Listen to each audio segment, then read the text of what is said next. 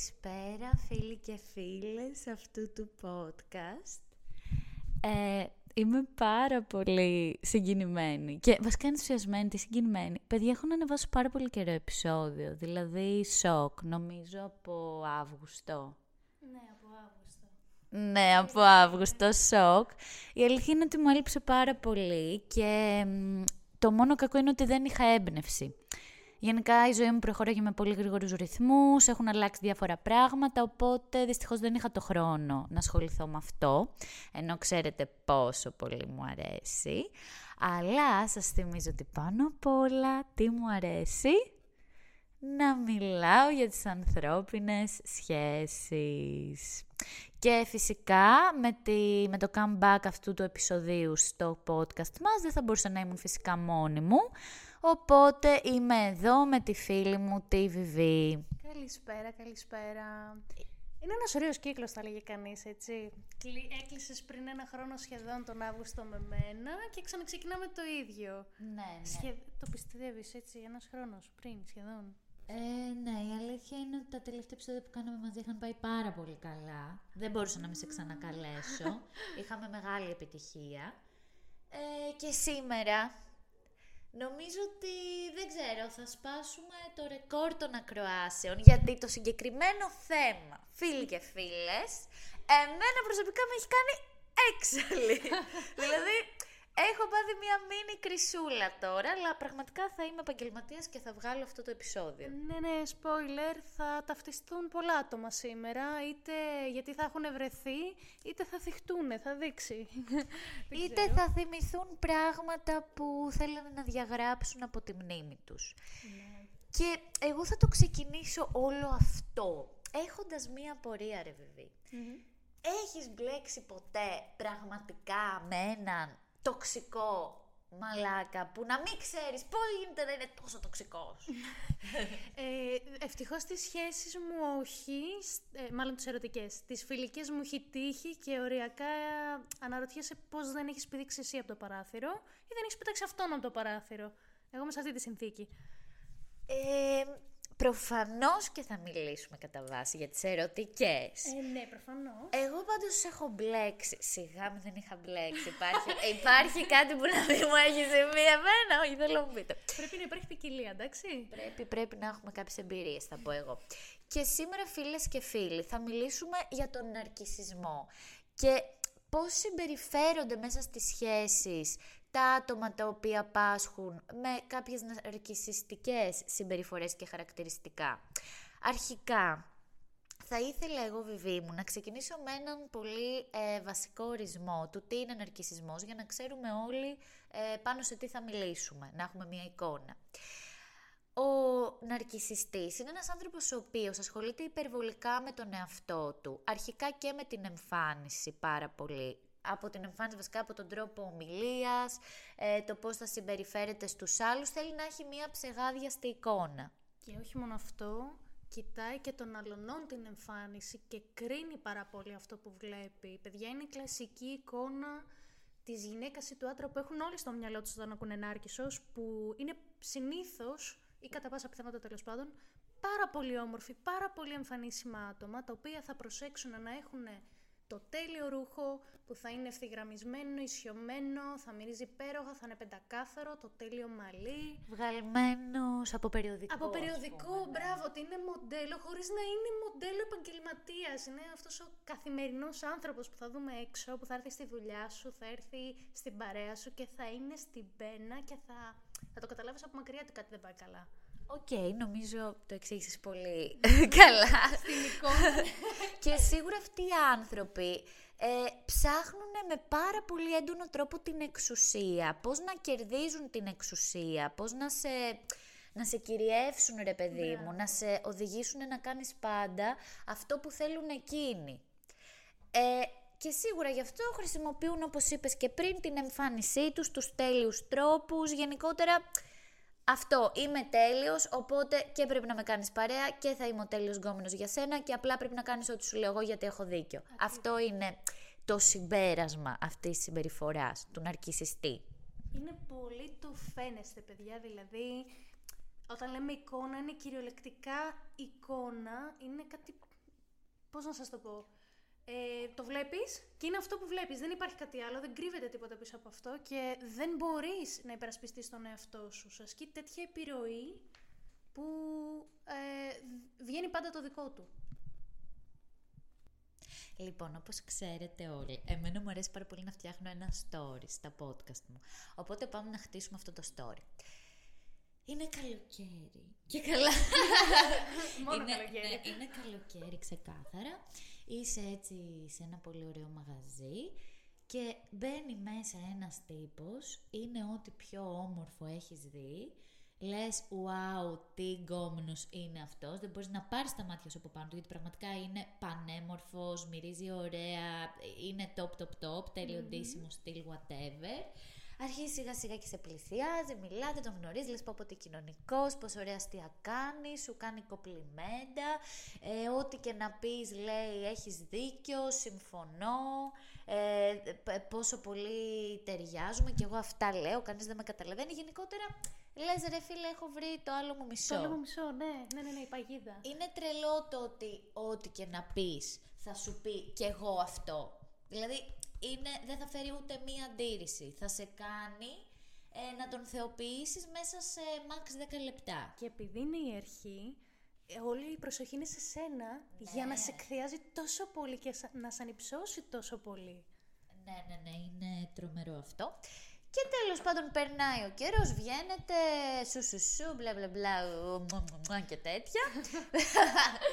και λες, ρε παιδί μου, όντως το παιδί, ας έχει καλά χαρακτηριστικά, ας του δώσω μια ευκαιρία για κάτι πιο σοβαρό, να δούμε πού μπορεί να βγει αυτή η ιστορία. Και ξεκινάει τώρα ο τέλος ο τυπάς ο αψεγάδιαστος που δεν είχες να του βρεις τίποτα λάθος, να έχει εκρήξεις θυμού, να έχει διαχείρι... ε, δυσκολία sorry, στο να διαχειριστεί τα συναισθήματά του. Ε, να μην μπορεί να δεχτεί ξαφνικά μία κριτικούλα. Ναι. Μ, ό- όχι όμως κακή κριτική του στυλ. Σχόλιο, ρε παιδί μου. Σχόλιο, ρε να σου πω κάτι, νομίζω ότι δεν είναι καλή ιδέα να κάνουμε αυτό σήμερα. Ναι. Α, όχι, αφού αυτό θα είναι το καλύτερο που μπορούμε να κάνουμε και εγώ ξέρω και το έχω ξανακάνει και θα δεις, θα σου αρέσει, γιατί αρέσει και σε μένα και ξέρω εγώ καλύτερα τι σου αρέσει και αρχίζει τέλος πάντων μια πάρα πολύ toxic συμπεριφορά, Μμμ. την οποία εσύ τόσο καιρό που δεν του έχεις δώσει χώρο να μπει στη ζωή σου, δεν την έβλεπες ρε φίλε. Πουθενά. Ε, Ή ας πούμε κάτι που μπορούμε να ταυτιστούμε όλοι είναι ξαφ... ε, κάποια επεισόδια ζήλιας. Από το πουθενά δηλαδή. Έχεις ας πούμε ένα φίλο ή μια φίλη και κάνει... Κυρίως φίλο γιατί τώρα μιλάμε για σχέση έτσι. Ναι. Ε, και γυρνάς και του λες ρε εσύ ο τάδε σήμερα κατάφερα ας πούμε στο γυμναστήριο και σήκωσε τόσα κιλά. Και το λες ρε παιδί μου για καλό λόγο, ούτε σύγκριση ούτε τίποτα. Και ξαφνικά σου ξεκινάει από πότε πάτε μαζί για γυμναστήριο. και από πότε αυτός σου κάνει Εγώ. καλύτερα από μένα; Όχι εγώ βασικά αυτό. Ναι. Έχει τύχει. Sorry, αλλά. Και βλέπεις μία, ε, μία έκρηξη, γιατί και εκεί είναι έκρηξη παιδιά, που είναι α, αβ- και αβίαστη και χωρίς βάσεις. Δηλαδή, γιατί να ζηλέψει τόσο καιρό ένα φίλο που ξέρει ότι είναι μαζί σου, ξέρει ας πούμε ότι μπορεί να πηγαίνει γυμναστήριο, ε, αλλά Ε, και εκτός από αυτό, όλο αυτό βασικά συμβαίνει γιατί ξαφνικά έστρεψες την προσοχή σου σε έναν άλλον άνθρωπο. Από εκεί δηλαδή που θα ήθελε ιδανικά να λες ότι «Α, εγώ, εσύ είσαι ο καλύτερος στο γυμναστήριο» ή «Εσύ είσαι ο αγαπημένος μου στο να βγαίνουμε τα βράδια να πίνουμε» ή «Μαζί σου θέλω να πάω διακοπές γιατί μαζί σου περνάω καλά». Όταν δει ότι στη ζωή σου μπαίνει ένα άτομο το οποίο δεν δεν μπορούν τέλος πάντων ε, να δεχτούν ότι κάποιος είναι καλύτερος από αυτούς ξαφνικά και προτιμάμε να κάνουμε μαζί του πράγματα τόσο απλά. Και γενικότερα αυτά τα άτομα, ε, όσο είσαι μαζί τους σε σχέση, ε, νιώθεις ότι είναι δύσκολο έως, ε, πώς λέγεται, μη δυνατό με τίποτα να τους ικανοποιήσεις. Ότι είναι αδύνατο να τους ικανοποιήσεις. Δηλαδή, εσύ μπορείς να είσαι ο εαυτός σου, να κάνεις ό,τι καλύτερο μπορείς. Και αυτοί συνέχεια να λένε, μα αυτό δεν είναι αρκετό, ε, εγώ θεωρώ ότι δεν μου δείχνεις ότι με αγαπάς, εγώ θεωρώ ότι δεν μου δείχνεις ότι με θες, ενώ εσύ απλά είσαι ο εαυτός σου και όντως έχεις μάθει να εκφράζεις την αγάπη και το πόσο θες το, τον άλλον ή το οτιδήποτε με έναν δικό σου τρόπο, που μόνο και μόνο αυτό είναι μοναδικό και θα έπρεπε να αρκεί στον καθένα. Ή στην τελική, αν υπήρχε κάποιο πρόβλημα, σε μια ιδανική σχέση υπάρχει επικοινωνία, δεν υπάρχει ε, η τάση για σύγκριση του τύπου ε, δεν με αγαπάς αρκετά ή δεν μου στέλνεις αρκετά καλημέρα ή δεν μου λες αρκετά καλή νύχτα ή δεν προσπαθείς όσο θα ήθελα εγώ να προσπαθείς. Άμα ακούσατε παιδιά κάτι τέτοιο, ε, κάτι δεν πάει καλά. Γιατί είναι σαν να δείχνει ο άλλος ότι δεν βλέπει και αυτό που κάνεις. Τι πάει να πει, δεν προσπαθείς όσο εγώ θα ήθελα. Ωραία, κάτσε κανένα να το συζητήσουμε ρε φίλε. Ναι, βασικά και να κάτσετε να το συζητήσετε. Ναι, δεν θα βγει κάτι, αλήθεια δεν θα βγει κάτι, απλά εσύ θα φτάσεις πιο κοντά στα όρια της τρελας και αυτός θα πάρει μια χαρά γιατί θα βλέπει ότι σε χειρίζεται και σε κάνει όντως, ενώ σε βλέπει έξαλλο και να φτάνει στα όρια της τρέλας, ότι ναι τώρα καταφέρνω να τον φέρω στα νερά μου, ας πούμε, τέρμα toxic. Επίσης, θέλω να τονίσω εδώ ότι μια ζωή σε αυτό το podcast λέμε πόσο καλό είναι να έχουμε ενσυναίσθηση. Και αυτά τα άτομα δεν έχουν την παραμικρή ενσυναίσθηση, γιατί δεν τους νοιάζουν τα συναισθήματα των άλλων όταν δεν ικανοποιούν τους δικούς τους σκοπούς. Η αγαπημένη τους έκφραση μάλιστα είναι το ε, αντιδράσεις υπερβολικά. Α, δεν μπορώ να το Ε, γιατί στεναχωριέσαι τόσο πολύ ή ε, μη μου φωνάζεις τόσο πολύ, δεν μπορώ να το διαχειριστώ, είσαι υπερβολικός, υπερβολική. Πω πω Χριστέ μου, αυτή η κατάσταση είναι να παίρνεις ανάποδες. Δηλαδή να θέλεις να είσαι τώρα σε μια σχέση και να θες να πεις σε κάποιον ήρεμα ρε φίλε, δεν χρειάζεται να φωνάζεις, ούτε εμένα μου αρέσει να τσακώνουμε, αλλά θες να το πεις, ξέρεις κάτι, κάνεις αυτό, δεν μπορώ να το καταλάβω. Ε, θες να μου το εξηγήσεις και να σου λέει, ε, δεν μου αρέσει ο τόνος που μιλάς, ε, δεν καταλαβαίνω τι εννοείς, εγώ δεν μπορώ να μιλήσω έτσι. Όταν ηρεμήσεις, τα λέμε. Ενώ είσαι πραγματικά ήρεμη και πραγματικά θες απλά να συζητήσεις. Και όχι μόνο αυτό, εκείνη την ώρα ξεκινάς ξεσπάς γιατί έχεις φτάσει στο ομίν και σου λέει Να, είδες τι σου έλεγα. Ναι, ναι, ναι, μάλιστα. Πω, πω, πω, εντάξει, εντάξει, δεν Είδες τι σου έλεγα. Πάντα με νεύρη έρχεσαι και τσακώνεσαι. Και εγώ προσπαθώ να συζητήσω. Και λες, Χριστέ μου, δεν το ζω αυτό. Εντάξει, εγώ κάπου δεν αντέχω εδώ πέρα θα πω. Θα, θα αρχίζω να πίνω πάλι ό,τι έχει πιστέψει στο σπίτι. Κρασιά, τεκίλα, whatever, δεν ξέρω. Και να κερνάω δεξιά και αριστερά. Και πάμε να, να τονίσουμε εδώ πέρα ότι αυτά τα άτομα είναι και κάπως φαντασιόπληκτα. Έως πολύ, δηλαδή έχουν μια ιδέα ότι θα αφήσουν ένα αποτύπωμα στον κόσμο, ότι θέλουν να τους θυμούνται, γι' αυτό και κάνουν υπερβολικά πράγματα, δηλαδή θέλουν να φαίνονται στον κόσμο, κυνηγα- κυνηγάνε την κοινωνική αποδοχή πάρα πολύ, ε, βοηθάνε ξένους εντός εισαγωγικών, έτσι, ή Ναι, ναι. Απλούς φίλους. Σαν εθελοντισμό. Εθελ... Α, μπράβο, μπράβο, μπράβο. Εθελοντισμό για να φανούν ότι α, βοηθάει και αυτόν. Και πόσο γαμάτος είναι. Για να ακουστεί το όνομα, να πεις ότι εγώ έκανα αυτό, αυτό και αυτό, φίλε, εσύ τι έκανες. Οκ. Είναι ε, και μέσα στη σχέση, μπορεί να γίνει, φαντάζομαι, γιατί εγώ ευτυχώς δεν μου έχει τύχει, θα μας πεις εσύ, ε, εγώ ας πούμε ε, κάνω αυτό και αυτό για το σπίτι, πλένω, καθαρίζω, σκουπίζω, εσύ δεν κάνεις τίποτα. Μάλιστα. Και δεν το λέμε από την πλευρά του παραπώνου ότι όντως κάνεις αυτές τις δουλειές και του λες, έλα να με βοηθήσεις. Το λέμε ότι θα κάνει κάτι μικρό, θα πετάξει τα σκουπίδια και θα σου πει: Εγώ πέταξα τα σκουπίδια, φίλε. Εγώ έχω κάνει τα πάντα σε αυτή τη σχέση. Σε αυτή τη σχέση. Εσύ δεν Μπορεί κάνεις να τίποτα». μην έχεις ζήσει τέτοια σχέση, αλλά φαίνεται σαν να έχεις ζήσει μέσω αυτής της τυχομηθεία που μας παρουσίασες. Ναι, δεν ξέρω αν το αναφέραμε από την αρχή, αλλά παιδιά, δυστυχώς αποδεχτείτε το. Όλοι έχουμε ναρκισιστικά στοιχεία. Όλοι μας. Και είναι για. εξυπηρετούν άλλους σκοπούς κοινωνικούς, αλλά κάπου, κάπου ξεφεύγουμε χωρίς να το καταλάβουμε. Γι' αυτό γινόμαστε όλοι χειριστικοί αναδιαστήματα χωρίς να το θέλουμε. ή και να το θέλουμε, αλλά είναι συνθήκες που πραγματικά δεν το καταλαβαίνεις, έτσι. Ε, οπότε λίγο πολύ όλοι έχετε αυτές τις εμπειρίες. Γι' αυτό είπαμε στην αρχή ότι θα ταυτιστείτε αρκετά άτομα με αυτά που θα πούμε σήμερα. Και τώρα εγώ θέλω λίγο να, να δούμε τι είναι το λεγόμενο gaslighting. Ωραία. Λοιπόν, ε, Αντωνία, μπορείς να μας πεις ένα παράδειγμα που έχεις στο μυαλό σου πάνω κάτω που πιστεύεις ότι είναι το gaslighting; Λοιπόν, εννοείται ότι μπορώ. Έχω ένα, νομίζω, πάρα πολύ στοχευμένο παράδειγμα. Για μένα το gaslighting, έτσι όπως το έχω καταλάβει, είναι π.χ. όταν ε, το αγόρι μου, ας πούμε, για κάποιο λόγο νιώθω ότι κάτι μου κρύβει, τον βλέπω να έχει αλλάξει η συμπεριφορά του, π.χ. Ε, όποτε μιλάει στο κινητό και γράφει μηνύματα και αυτά, μου κρύβει την οθόνη. Ή αφήνει στο τραπέζι το κινητό από την ανάποδη μεριά. Για να μην φαίνονται οι ειδοποιήσεις, μηνύματα και τέτοια. Οπότε εγώ σαν Αντωνία, φυσιολογικός άνθρωπος, θα ρωτήσω «Αγάπη μου, είναι όλα καλά, έχεις συμβεί κάτι, θες να μου πεις κάτι, πρέπει να γνωρίζω κάτι, whatever». Και το gaslighting πιστεύω εκείνη τη στιγμή η αντίδραση αυτής της συμπεριφοράς είναι όχι, εννοείται δεν έχει γίνει τίποτα. Τι είναι αυτά που λες. Ορίστε, άμα θες, και το κινητό μου.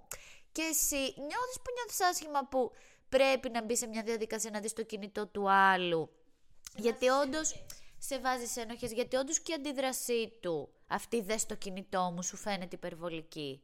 Ναι, και μάλιστα το κάνει και με έναν τρόπο τύπου ότι εσύ είσαι λάθος τώρα αυτή τη στιγμή. Μα εγώ κοίτα, δεν έχω τίποτα να κρύψω. Ορίστε. Και εκεί που λες εσύ, άντε, ας κάνω το παράπτωμα να δω το κινητό του άλλου, αν και δεν γουστάρω.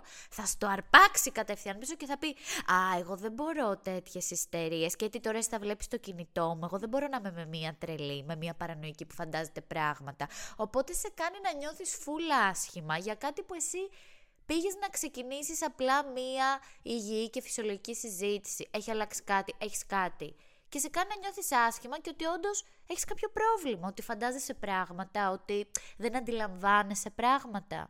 Για μένα αυτό νομίζω είναι ένα παράδειγμα, έτσι, to the point. Είναι πολύ καλό παράδειγμα, γιατί ουσιαστικά, παιδιά, αυτή η συνθήκη, αυτή η τάση, τέλος πάντων, είναι μια μέθοδος χειραγώγησης, έτσι, θα το πούμε πώς είναι, ε, όπου ο Νάρκισσος, στη δική μας περίπτωση, προσπαθεί να παραποιήσει την πραγματικότητα του θύματός του.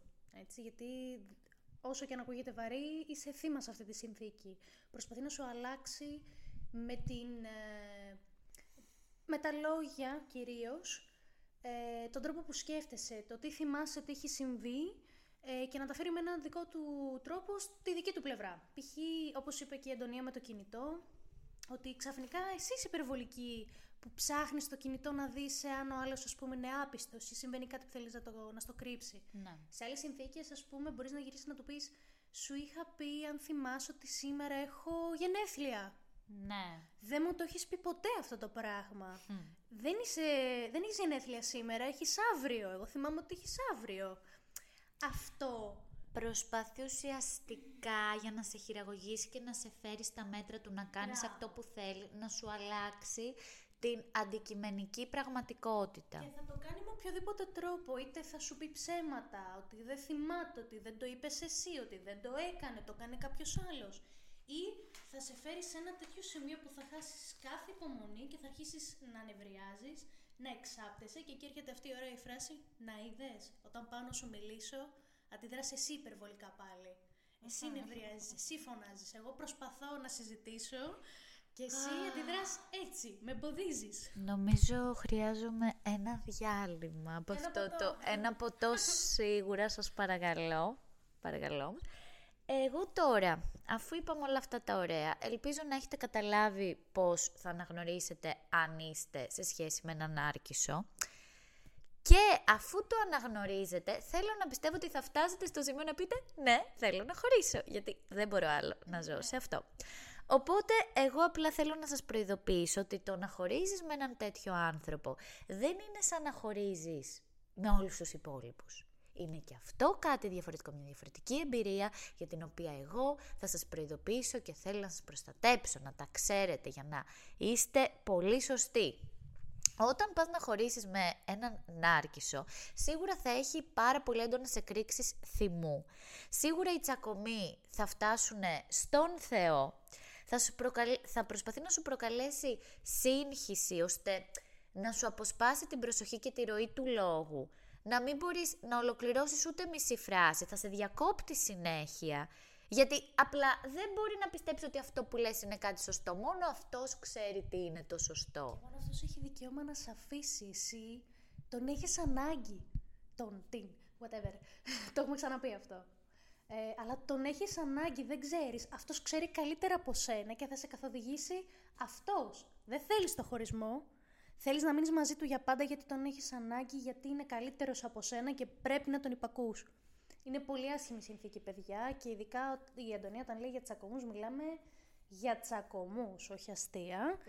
Έχει βρίσιμο, υπάρχει ψυχολογική κακοποίηση. Κλάματα. Πολύ κλάμα. Σε κάνει να νιώθεις και ενοχές ότι πας να χωρίσεις τον τέλειο άνθρωπο της ζωής σου και δεν θα ξαναβρεις ποτέ κάτι άλλο σαν αυτόν. Καλά, η κλασική ατάκα. Να βρεις άλλο σαν εμένα. Είσαι, σί... Είσαι σίγουρο ότι θες να χωρίσουμε.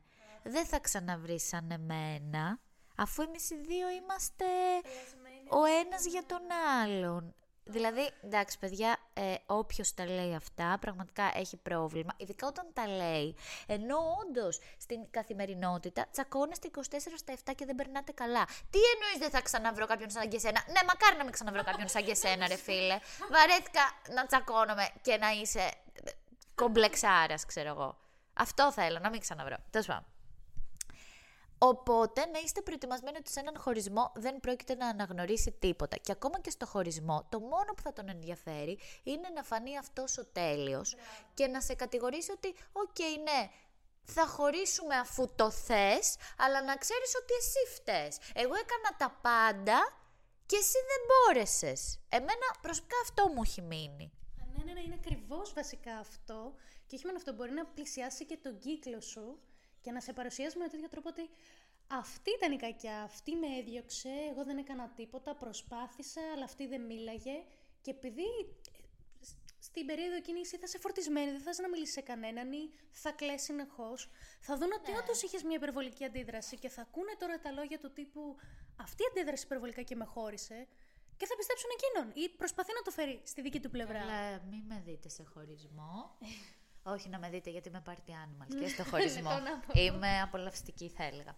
Οπότε γι' αυτό πρέπει να έχετε σίγουρα ε, έμπιστους φίλους, να τους πιάσετε από την αρχή, να τους πείτε παιδιά εγώ περνάω αυτή την κατάσταση, βρίσκομαι σε αυτή τη συνθήκη και χρειάζομαι υποστήριξη γιατί δεν υπάρχει άλλος τρόπος να αποφύγεις αυτόν τον άνθρωπο. Ναι, γενικά όταν μπλέκουμε με τέτοια άτομα, εκτός του ναρκισισμού, γενικά άτομα που έχουν κάποια θέματα συμπεριφοράς και μας προκαλούν και μας ε, δυσκολία, γιατί το έχουμε ξαναπεί παιδιά, όταν μπαίνουμε σε διαδικασία να κάνουμε σχέση, αρχικά πρέπει να τα έχουμε εμείς καλά με τον εαυτό μας. Όταν φτάσουμε σε σημείο να τα έχουμε καλά με τον εαυτό μας και βρούμε έναν άνθρωπο που μας εμπνέει εμπιστοσύνη, μετά πρέπει απλά η σχέση να μας κάνει πιο εύκολη και όμορφη τη ζωή. Σίγουρα θα υπάρχουν και δυσκολίες, όπως υπάρχουν σε όλα τα πράγματα, αλλά όχι τέτοιου είδους δυσκολίες. Να μην μπορούμε να συμφωνήσουμε ούτε στα βασικά. Οπότε θέλω πραγματικά όλοι να έχετε ανθρώπους δίπλα σας που να σας στηρίζουν, γιατί πολλές φορές και οι γνώμες των τρίτων που θα είναι πιο αντικειμενικές, θα μπορούν να σας ανοίξουν τα μάτια. Θα μπορούν να σας πιάσουν από το χέρι να σου πούν π.χ. Βιβί μου, Αντωνία μου, ξύπνα, δεν σου αξίζει αυτό το πράγμα. Αυτό, αυτό, αυτό, αυτό. Φτάσαμε αισίως στα 23 λεπτά και νομίζω ότι κάπου εδώ θα κλείσουμε αυτό το θέμα γιατί κάπως έχει ανέβει και η πίεση. λίγο να πέσουμε Πρέπει ποτέ. λίγο να ησυχάσουμε. Εγώ αυτό που θέλω να πω, όχι μόνο για το θέμα του Νάρκη σου, γενικά γιατί μου άρεσε, το βρήκα στο Instagram από το αγαπημένο The Green Post-it, λέει, ξέρει κανείς που μπαίνει το όριο μεταξύ κάνω αυτό που νιώθω και του είμαι μαλάκας. Όταν μάθετε να βάζετε αυτό το όριο, κάτι θα πηγαίνει καλά στη ζωή σας. Και μιλάω και για τους άντρες και για τις γυναίκες. Μαζί και εγώ πάντα, έτσι. Και εσύ, Βιβί, με τι θα ήθελες να κλείσεις αυτό το τέλειο επεισόδιο; Με ένα ωραίο quote που βρήκαμε από μια πολύ καλή ψυχίατρο που γυρνάει και λέει ότι οι σχέσεις με έναν άρκισο είναι σαν να κοιτάς ένα καθρέφτη και να μην σε κοιτάει τίποτα. Που είναι αρκετά τρομακτικό να κάτσεις και το σκεφτείς. Δηλαδή, κανένα συνέστημα, κα... καμία Εγώ λέω να, να το αφήσουμε στη φαντασία του καθενός, να το Ναι, οραματιστεί. ισχύει. Εμένα Δεν μου έρχεται στο μυαλό ένας στίχος, ξέρω εγώ. Whatever, ότι δεν σε Ωραίος. κοιτάει τίποτα. Αλλά ναι, παιδιά, αυτό ήταν το σημερινό podcast μετά από καιρό. Ελπίζω να σας άρεσε. Εγώ το καταευχαριστήθηκα. Εννοείται κλασικά περιμένω μηνύματα. Στο μίλησέ μου γι' αυτό στο Instagram, το, την αγαπημένη μας σελίδα. Φιλάκια πολλά. Φιλάκια πολλά. See you soon στο επόμενο δικό μας podcast.